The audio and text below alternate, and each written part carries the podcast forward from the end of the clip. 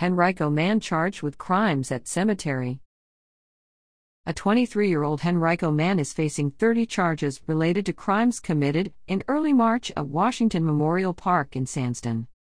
Austin Curtis Robertson faces 8 counts of grand larceny, 3 counts of petty larceny, 8 counts of possessing stolen property with the intent to sell, and 11 counts of injuring a church or cemetery.